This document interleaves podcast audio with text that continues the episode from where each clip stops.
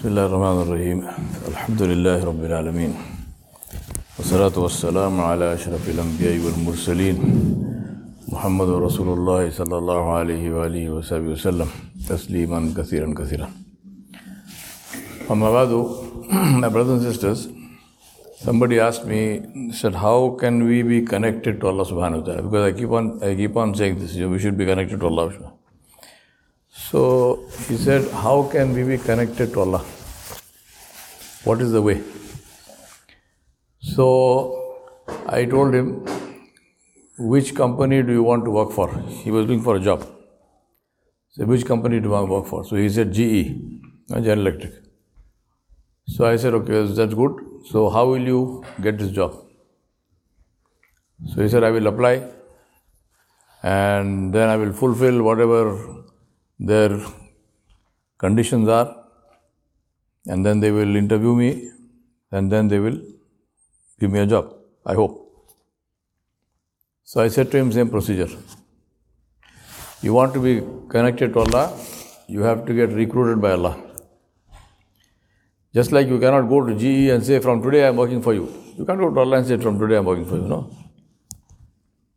You go and you apply what is that application? Allah subhanahu wa ta'ala told us.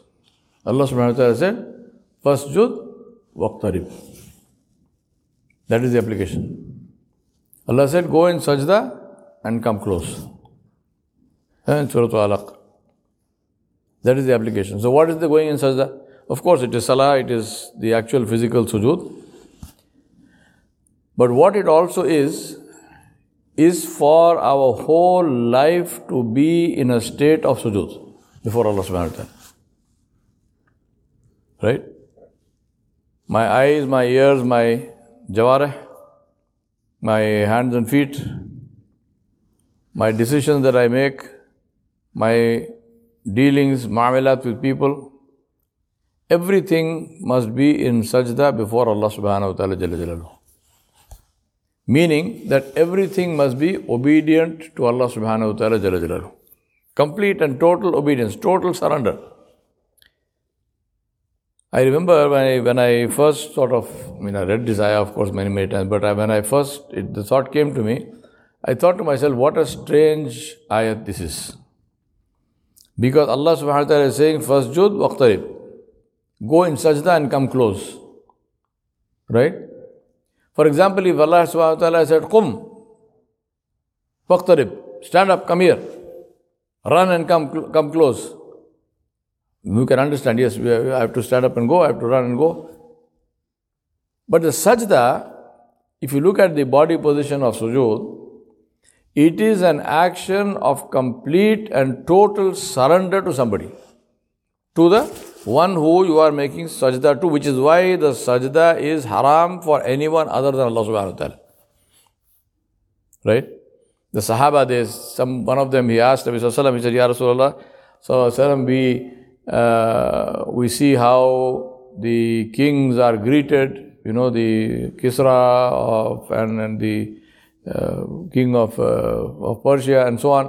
Um, so we would like to greet you the same way, meaning we would like to touch your feet, maybe, maybe we want to make sajda to you or something. We love you, we, you know, you are the Rasul of Allah and uh, you deserve this. Uh, in our heart, we would like to do that. What did he say, sallallahu alaihi wasallam? He said, sajda is haram to anyone other than Allah.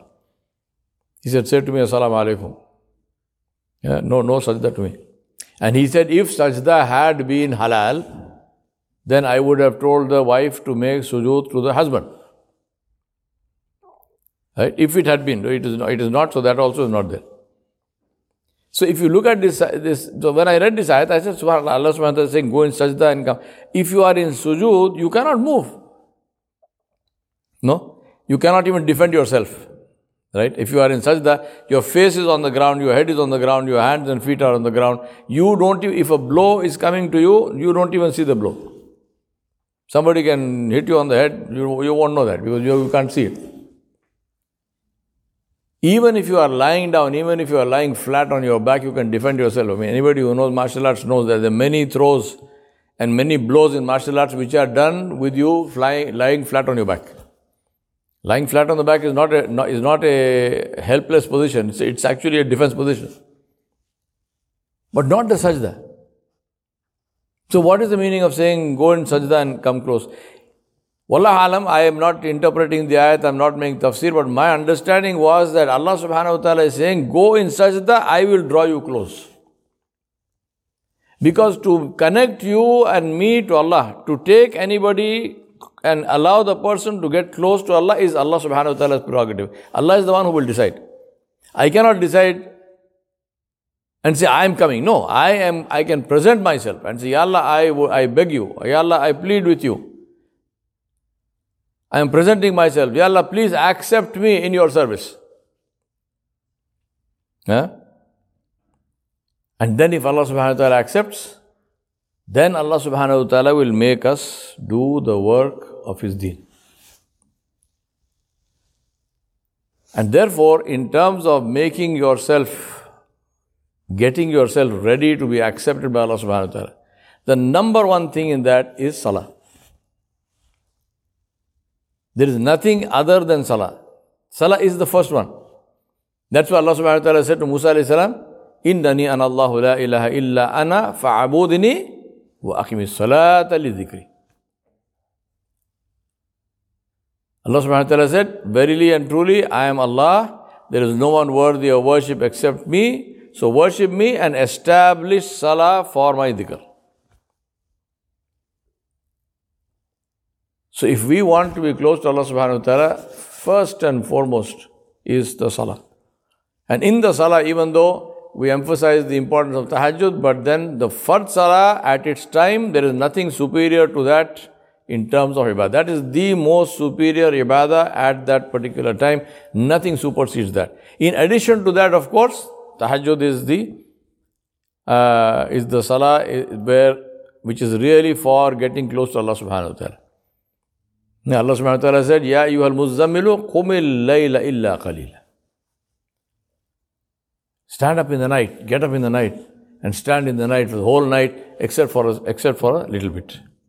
Of course, we don't stand for the whole night, but whatever we can do, we should do, inshallah. So obedience begins with salah, the first salah, and then it extends to the tahajjud, and then it must extend in all aspects of our lives. This is one of the problems that we have. You know, as, as generally, I'm not, I don't mean anybody, when you generally as Muslims, we will pray and so on, but then if you see our dealings, you are supposed to do something, you won't do it. You will do it halfway. You leave it, you know, poor quality, substandard work. Right? We are always late. We are never in time for anything. And then we make a joke, oh, this is Arab time. Uh, this is Muslim time. What is that? It's a shameful thing. It's an absolutely shameful thing. Time is a number. So just because you are Muslim, you should be late. I mean, this is it's almost like a you know rukun of the deen. Uh, if you if you are on time, then we have to question your iman. I mean, do you really have iman? Because how come you are on time? This is across the world. I mean, Ajib, this is such a horrible thing, I tell you.